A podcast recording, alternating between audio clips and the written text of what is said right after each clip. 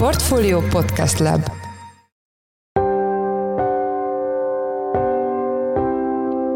Mindenkit üdvözlünk, sziasztok! Ez a Checklist a Portfolio podcastje augusztus 25-én pénteken. A műsor első részében arról lesz szó, hogy hova tűnik a pénz a magyarok bankszámláiról, és ez mennyiben magyarázható az inflációval, illetve mennyiben az alacsony betéti kamatokkal. Egészen drámaian hangoznak a számok. A háztartások bankszámláin most 1600 milliárd forinttal kevesebb van, mint tavaly szeptemberben a negyedéves csúcson. A vállalatok esetében pedig 800 milliárd forintos ez a csökkenés, tehát a kettő együtt csak nem 2400 milliárd forinttal csökkent. Vendégünk Palkó István, a portfólió vezető pénzügyi elemzője.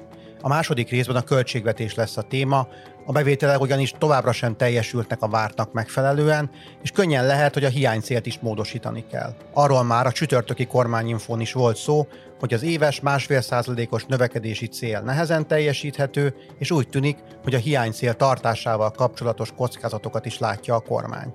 A témáról Csiki Gergelyt, a portfólió lapigazgatóját, makroelemzőjét kérdezzük.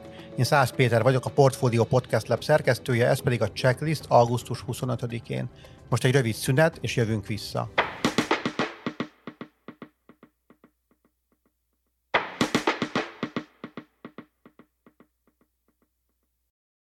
Eltűnik a pénz a magyarok bankszámlájáról, de ez nem csak a vágtató infláció következménye, benne van az is, hogy a nagyobb bankok gyakorlatilag nem nagyon fizetnek kamatot a betétekre, de akkor mégis hova megy a magyarok vagyona, pénze, és kongatják-e már a bankok a vészharangot? Itt van velünk Palkó István, lapunk vezető pénzügyi elemzője. Szia István, üdvözöllek a műsorban. Szia Péter, köszöntöm a hallgatókat. Mennyivel csökkent a háztartások, illetve a vállalatok betétállománya az elmúlt negyedévekben?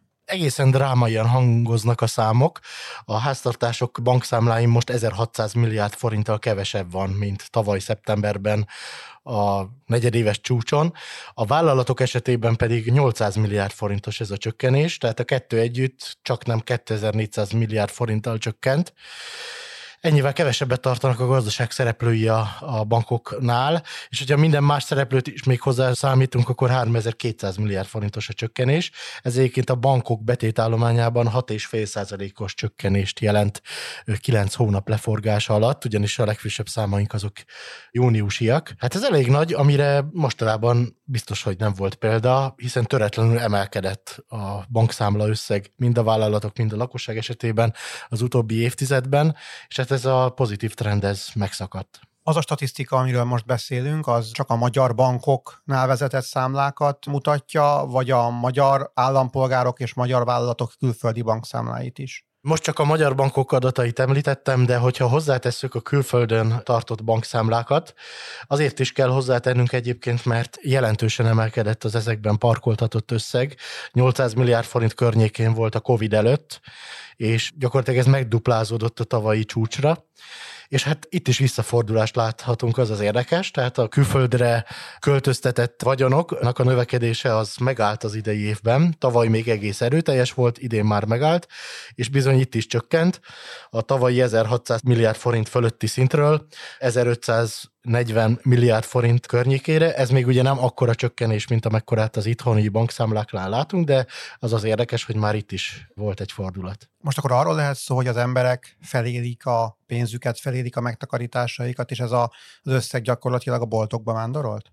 Nyilvánvaló, hogy van egy ilyen hatás is, ugyanakkor van egy ennél erősebb hatás, mivel hogyha teljes megtakarítási piacot nézzük, tehát aminek csak egy részét képezik a folyószámla betétek, illetve a lekötött betétek, akkor az látható, hogy a teljes megtakarítási piac az nominál értékét tekintve az nem esett vissza. Sőt, folyamatosan nő, minden egyes negyed évben emelkedett az utóbbi években is, meg az elmúlt legutóbbi időben is folyamatos növekedést láthatunk. Tehát a megtakarítások felélésénél van egy erőteljesebb tényező, ez pedig a megtakarításoknak az átrendeződése, és egy további növekedés, hiszen hogyha nominál bérek emelkednek, akkor azért a nominális megtakarítások is jó esetben növekednek, és most még ezt láthatjuk, tehát az infláció miatti megtakarítás felélésnél sokkal erőteljesebb még a pozitív hatás, illetve az átrendeződés, ami zajlik, és azt láthatjuk, hogy miközben a lakossági bankbetétekben lévő pénz az 1600 milliárd forinttal csökkent, aközben a befektetési alapokban lévő pénz sokkal nagyobb mértékben, 1900 milliárd forint mértékben növekedett, és van egy másik nagy pillére is a megtakarításoknak, ez az állampapíroknak a, az állománya, ez pedig ugyanezen időszak alatt 1800 milliárd forint emelkedett, tehát amennyivel csökkent a betét állománya a lakosságnak, annál nagyobb mértékben növekedett egyenként is a befektetési alapok, illetve az állampapíroknak az állománya. Ugye feltehető kérdés, hogy akkor mégis mi volt még az, ami a betétek mellett elszenvedte ezt a megtakarítás átrendezési jelenséget.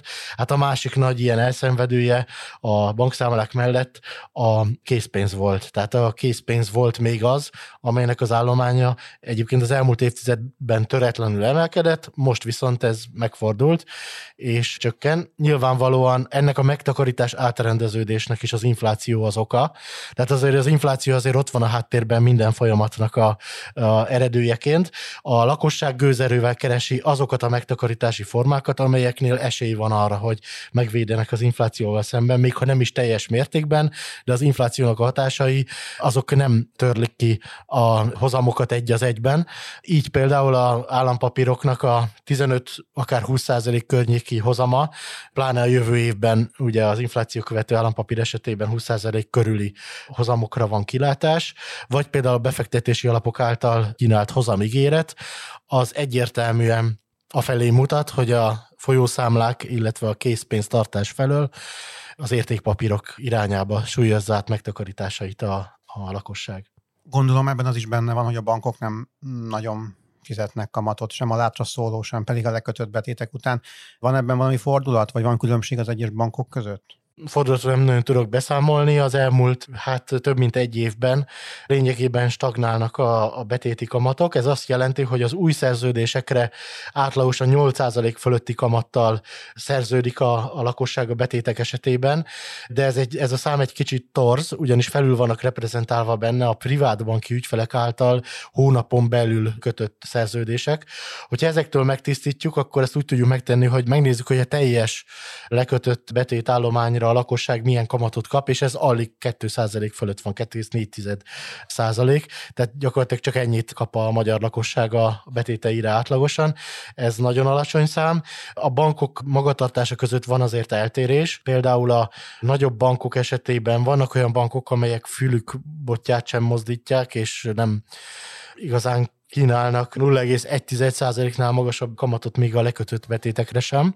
A látra szólókról meg nem is beszélve ott 0% van szinte minden banknál a nagybankok egy másik része elkezdett elmozdulni a kombinált betétek vagy a kötvények irányába, tehát valamivel azért mégis megszólítja a lakosságot, nem csak állampapírral és befektetési alappal, hanem saját banki termékkel is.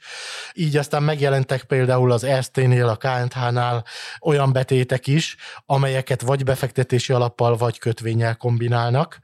A kötvények esetében egyébként az, az úgynevezett MREL követelmények arra ösztönzik a bankokat, hogy kicsivel többet bocsássanak ki mostanában, mint korábban, és aztán ezeket aztán kínálják a, nem csak a privát bank ügyfeleknek, hanem egyes bankok a tömegszerű kiszolgálásban a tömeges lakossági ügyfeleknek is. És aztán van a bankoknak egy harmadik csoportja, amelyik pedig magánál az alapbetéténél is folyamatosan akciózik. Itt említető Granit Bank, Magnet Bank, Ober Bank, vagy mondjuk a Cetelem Bank, ahol, ahol léteznek akár 10% környéki betéti kamatok is. Általában azért új pénzekre adják ezeket a bankok, tehát nem arra, amit már ott parkoltattak az ügyfelek a, a banknál, illetve sok esetben vannak egyéb követelmények is, például van olyan bank, ahol 7-8 millió forintot el kell érnie a, a lekötött betétnek, ahhoz, hogy egy magasabb, akár 10% környéki vagy a fölötti kamatot érjen el az ügyfél. De azért, hogyha valaki szemfüles, akkor időnként a bankok között akár mozgatva a pénzét talál 10% körüli betéti kamatokat, jellemzően nem a legnagyobb bankoknál. A beszélgetés elején említettél egy több ezer milliárdos összeget, ami eltűnt a betétekből, és ehhez párosítottál egy 6% fölötti csökkenést. Akkor most mindez mekkora probléma a bankoknak? Kongatják már a vészharangot emiatt a csökkenés miatt, vagy ez a 6% feletti mínusz az annyira még nem vészes? Ugye ezek júniusi számok, amiket említettem, és ahhoz képest még július 1 bevezette a kormány a szocót, ami a betéteket is sújtja. Ugye 13%-ot kell fizetniük a megtakarítóknak a hozamukból az állam felé az eddigi 15%-os kamatadón túl. Ez azért egy kockázati tényező, és erre felhívta egyébként a figyelmet a Magyar Nemzeti Bank is egy körlevelében, amit másfél hete bocsátottak ki, hogy a bankoknak a szokásosnál, illetve a törvényben meghatározottnál is aktívabban kell figyelniük a likviditási helyzetüket. Ugye ennek vannak mutatói, például az LCR mutató talán a legfontosabb, ami viszonylag jól áll még a, a magyar bankoknál. Van egy hagyományosabb mutató, ez a hitelbetét arány, ami azt mutatja, hogy egységnyi betétből mennyit hiteleztek ki a bankok, és minél magasabb ez az arány, annál kockázatosabb a bank működése, és annál kifeszítettebb a likviditási helyzete. Most, hogyha az ügyfélhitel betét arányt nézzük, tehát vállalat és háztartási hitelek állományát vetjük össze a betétek állományával, akkor azt láthatjuk, hogy 72% volt ennek a mélypontja 2021 végén, és ez felkúszott most arra 84 ra Ez még nem egy kritikus szint, volt a magyar bankoknak a hitelbetét aránya a 2008-as válság előtt 150% környékén is, akkor az azt jelentette, hogy nem egyszerűen csak a itthoni betétekből gazdálkodtak a bankok és nyújtottak finanszírozást a gazdaság számára, hanem bevontak külső, főleg anyabanki forrásokat is, kiegészítve a saját betéti forrásaikat. Hát ez most nem igazán jellemző, vannak most is anyabanki források persze a magyar bankrendszerben, de rendszer szinten nem ez a jellemző, mert sokkal több betétük van most még a bankoknak, mint amennyit ebből kihiteleztek, úgyhogy 84%-on áll a hitelbetét arány. Az egészségesnek, még mindig normálisnak tekinthető 100%-os szinttől, tehát messze vannak. De úgy láthatjuk, hogy azért ez már kúszott felfele, tehát 72%-ról mégiscsak felment 84%-ra, és hogyha a többi nem csak lakosság és váltó ügyfelet nézzük, hanem az összes többi ügyféllel együtt nézzük a hitelbetét arányt, akkor 90%-nál tart tartunk. Hát ez már közelít a, a 100%-os szinthez. Nincs gond ez alapján a magyar bankok likviditásával, meg egyébként, hogyha elérni a 100%-ot, még akkor is képesek a, a bankok bevonni természetesen külföldi forrást, de azért kezd ez a likviditási pufferük, vagy likviditási többletük apadni, és ebben, ebben fontos szerepe van annak, hogy a betétgyűjtésre az utóbbi időben nem fordítottak olyan nagy figyelmet. Ennek ugye egy fényes bizonyíték az, hogy a nagy bankok nagy része még mindig csak 0,1% körüli kamatot fizet a lakossági betétesek számára. Ugye azért azt érdemes megemlíteni, hogy a bankok a, a nagy betétállományukon nyertek olyan szempontból, hogy a úgy, úgynevezett betéti marzsuk az elég nagy volt az utóbbi időben, ezért a banki jövedelem termelésnek egy fontos pillére volt. A betéti marzs alatt azt értjük, hogy a bankközi forrásbevonás költségéhez, tehát a buborhoz képest mennyivel kedvezőbben tudnak forrást bevonni a bankok betétekből, és hogyha nagy a betétállományuk, és még alacsony kamatot is fizetnek erre, akkor bizony ez a betéti marzs ez elég tág. Ez a jövedelem termelésben egy fontos tényező volt a bankok számára az utóbbi időben. Most ugye ennek az állomány oldala az csökkent, hiszen kevesebb kevesebb betétük van, kevesebb betéten pedig kisebb betéti marzsot tudnak realizálni a bankok. Ugyanakkor ott van egy másik tényező, hogy a bubor az viszont most is magasan tartózkodik. Ennek következtében a bubor és a betéti kamat közötti különbségrés az továbbra is magas, sőt magasabb, mint mondjuk két-három évvel ezelőtt volt, jóval magasabb. Így aztán a betéti marzs az még most is elég magas a bankok számára, úgyhogy a profitabilitás szempontjából a mostani helyzet az továbbra is kedvező, sőt, még akár kedvezőbb is lehet, mint a korábbiak. És aztán még ott van az is, hogy ugye hát betétek felől hova megy, megy a pénz, hát állampapírok és befektetési alapok felé, de hát a bankok ugyanúgy forgalmazzák ezeket is, tehát a forgalmazók, értékesítők oldalán ott vannak, díj és jutalékbevételeket realizálnak, vagy például befektetési alapok esetében letétkezelés is ott van, ami szintén egy bevétel a bankok számára, úgyhogy összességében elmondható, hogy profitabilitás szempontjából a mostani helyzet az ugyanolyan, hanem még kedvezőbb, mint a korábbi likviditási szempontból pedig csak kismértékben romlott a bankok helyzete. Tehát akkor azt elmondhatjuk, hogy jelenleg még a bankok nincsenek rákényszerítve arra, hogy esetleg a betéti kamatokkal megpróbálják valamelyest legalábbis felvenni a versenyt mondjuk az infláció követő állampapírral, vagy a, a kormány új megszorítása miatt erre eleve nem lenne semmi esélyük. Hát esélyük szerintem lenne rá, mert azért vannak olyan ügyfelek, akik, hogyha nem muszáj, akkor nem teszik kockázatosabb eszközbe a pénzüket, és hogyha már amúgy is ott van a bankszámlán a, a pénz, akkor egy magasabb kamatér hajlandóak lennének lekötni a pénzüket. Ugye közelítünk azért ahhoz a helyzethez, amit mondasz, tehát hogy egy betéti versenyhez azért valamelyes közelítünk. Most még csak a nagybankok esetében, és csak így a kombinált betétek esetében láthatjuk annak a jeleit, hogy igyekeznek bizonyos ügyfeleket megtartani, és akár a betéteiket gazdagítani általuk. De van ugye a bankoknak egy része, ugye említettem a kisebb bankok, amelyek még a mostani környezetben is lehetőséget látnak. Ugye nekik eleve kisebb a betétállományuk, és hogyha el tudnak szipkázni ügyfeleket a nagyobb bankoktól, akkor, akkor ebben ügyfélszerzési lehetőség van számukra. Míg a nagyobb bankok esetében nagyobb a költsége egy betéti versenynek, mint amit nyerhetnek új ügyfelek betéteken keresztül való megszerzésével. A kisebb bankok esetében az ügyfélszerzésnek is egy módja lehet az, hogy magasabb betéti kamatokat kínálnak, így megéri nekik magasabb kamattal is részt venni egy olyan betéti versenyben, ami a nagybankok esetében most még tényleg kijelenthetjük, hogy nem létezik. Értem, köszönöm az elmúlt percekben. Palkó István lapunk vezető pénzügyi elemzője volt a vendégünk. Köszönjük, hogy a rendelkezésünkre álltál. Én is köszönöm a figyelmet, sziasztok! Nincs könnyű helyzetben a kormány, nem elég a gyenge második negyedéves GDP adata, költségvetés módosítása és a hiánycél emelése sem tűnik elkerülhetőnek már 2023-ban. Ösztönözni kellene a gazdaságot, de úgy tűnik, hogy nincs miből itt van velünk a telefonban Csiki Gergely, a portfólió lapigazgatója, makroelemzője. Szia Gergely, üdvözöllek a műsorban. Szia, üdvözlöm a hallgatókat. Most inkább a 23-as költségvetés bevételi oldalával van baj, vagy a kiadási oldalával? Alapvetően a bevételek oldalán van nagyobb gond, hogyha azt mondjuk, hogy hol lehetnek nagyobb elcsúszások, és hol van nagyobb kockázat gond az idei költségvetésben, akkor alapvetően kilenc tényezőt tudunk azonosítani, és ezek többsége egyébként a bevételi oldalon van. Tudnál ezekből párat sorolni? Milyen van az áfával, jövedéki adóval, vagy akár a munkát terhelő adókkal? Valóban érdemes az áfa bevételekkel kezdeni. Az olvasóink, hallgatóink is már rendszeresen találkozhattak ezzel, ezzel az állítással, hogy az áfa bevételek oldalán valami gond van. Most a 7 hónap, első 7 hónap részletes adatai állnak a rendelkezésünkre, és ez alatt 4038 milliárd forint folyt be, hogy ezt el tudják helyezni az olvasók. Ez azt jelenti egyébként, hogy az áfa bevételnek azért van jelentősége, mert minden gyakorlatilag a központi költségvetésben majdnem minden harmadik forint áfa bevételekből érkezik, és tavaly évhez képest összességében 7 hónap alatt csak másfél százalékkal tudott növekedni az áfa bevétel sor, miközben egyébként az idei első 7 hónap kumulált inflációja, tehát az áremelkedés üteme,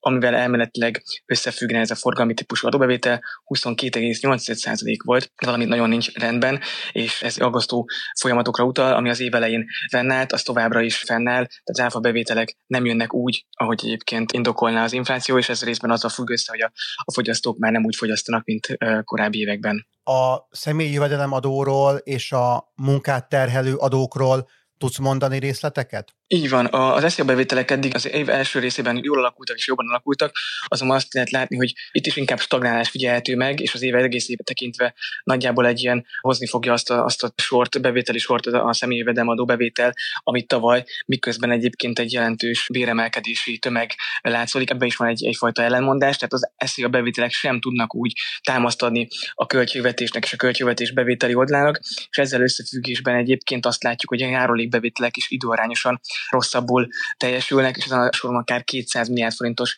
elmaradás is jelentkezhet 2023 egészében. A jövedéki adó, ami például az üzemanyagokat vagy a dohánytermékeket terheli, az sem folyik be a várt ütemben? Igen, tavaly egy speciális év volt, ugye a különböző ástoppok miatt, meg jövedéki adóemelés miatt, de azt látjuk, hogy júliusban volt egy, egy visszaszakadás, a jövedéki adóbevétel 24%-kal esett a tavalyi évhez képest, és egyébként éves szinten szintén várható egy elmaradás, a számításaink szerint egy 180 milliárd forintos elcsúszás fog megjelenni az idei évben ezen a soron. Hol tud a kormány megfogni némi pénzt? A kiadási oldal módosítása szépíthet még? Igen, nagyon nehéz dolga van. Ugye most augusztus is nagy rész már eltelt, tehát az év első nyolc hónapja eltelt, maradt négy hónapja a kormánynak, hogy bármilyen kiigazítást vagy reagáljon erre, erre a kényes költségvetési helyzetre, és ebben az esetben bármilyen bevételi oldali emelés, a szokásos bevételi oldali emelés nagyon lassan fejtené ki, és már csak a maradék három vagy négy hónapra fejtené ki a hatását. Nyilván itt egyből, a, ha már bevételi oldali intézkedésben gondolkodunk, akkor visszamenőleges vagy teljes évre való hatást úgy tud elérni, hogy a kormány a külön rendszeréhez nyúl, és ez nem is lenne meglepő a korábbi évek tapasztalatai fényében, hogy oda nyúl, ahol a legkönnyebben tud plusz bevételt generálni. A kiadások oldalán még lehet akár egyszeri kiadás csökkentésben gondolkodni, van olyan elemző, aki a honvédelmi kiadásokban lát némi mozgásteret a lefaragásban, de ezek is inkább egyszeri intézkedések, tartós hatások nem lesz, tehát ugyanúgy meg kell majd találni a plusz kiadás csökkentést akár 2024-ben is, hogyha a 2023-as bázis miatt rosszabbak lesznek a 2024-es költségvetési folyamatok is. Van egy 3,9%-os hiány célunk, de ugye ezt egy másfél százalékos GDP növekedéssel kalkulálta a kormány.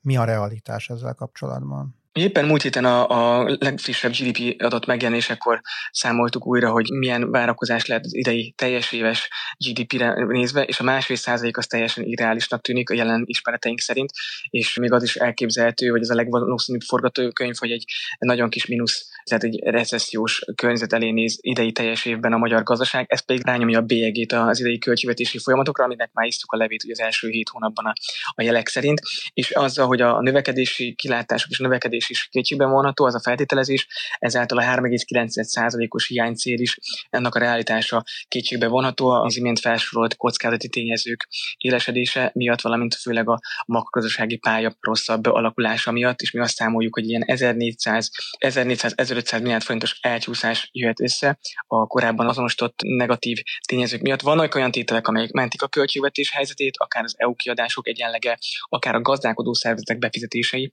gondolok itt a különadóra, extra profitadóra, a vártnál magasabb mértékben jönnek, de ezek nem segítenek annyit, hogy teljes egészében rendbe tegyék a 2023-as költségvetést egész évben, ezért könnyen lehet, hogy ez a 3,9%-os hiánycél reálisan a mostani tudásunk szerint inkább 5,5-6% körül lehet. Ha jól értem, akkor ahhoz, hogy elkerüljük a recessziót, stimulálni kellene a gazdaságot, de most nincs miből, és ezzel gyakorlatilag egy ördögi körbe került a kormány. Így van, ennek ez a, a tavalyi, gyakorlatilag a tavalyi kiköltekezésnek, vagy gazdaságpolitikának az egyik következménye, hogy most iszuk meg a levét, hogy tavaly nem, nem, nem tartalékoltunk a rosszabb időszakokra, vagy a rosszabb időkre, és a, a választások előtt, ugye tavaly első félben sokan emlékezhetnek arra, milyen összegű kifizetések történtek közvetlenül a lakosság részére, nyugdíjkiadások, magasabb bérek az állami szektorban, egyszeri kiutalások, vagy az SZIA visszatérítés, ami majdnem 700 milliárd forint volt tavaly évben. Ezek idén tavaly megnyomták a gazdaságot, és a rendelkezésre álló jövedelmét a lakosságnak a fogyasztást is. Idén viszont ez a stimulus, ez az eszköz és a költségvetési pénzpumpa lehetősége nincs meg, ez pedig pont egy ördögi spirál alakul ki, hogyha nincsen lehetőség stimulusra, a gazdasági növekedés rosszabb lesz, de ha rosszabb lesz a GDP növekedés, akkor ez megint lecsapódik a költségvetésben, megint ki kell igazítani, akár adóemelésekkel, ez megint visszaad a növekedésre, tehát ez egy ilyen ördögi kör, amiben nagyon nehéz, és inkább leginkább kiadás oldali tartós reformintézkedésekkel lehet kikerülni. Az elmúlt percekben Csiki Gergely a portfólió alapigazgatója volt a vendégünk, köszönjük, hogy a rendelkezésünkre álltál. Köszönöm szépen.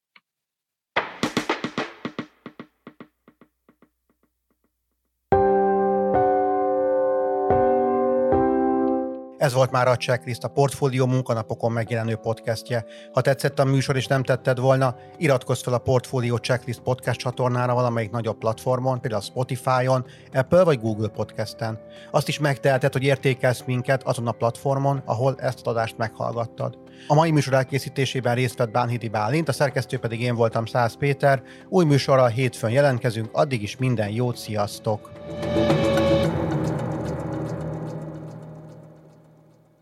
Reklám következik.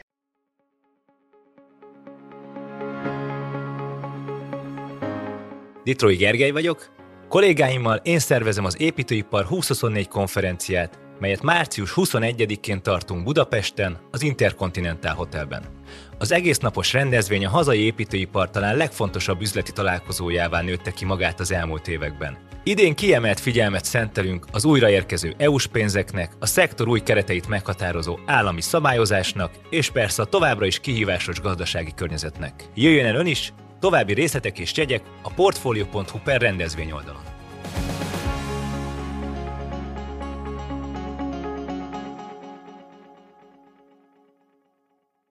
Reklámot hallottak.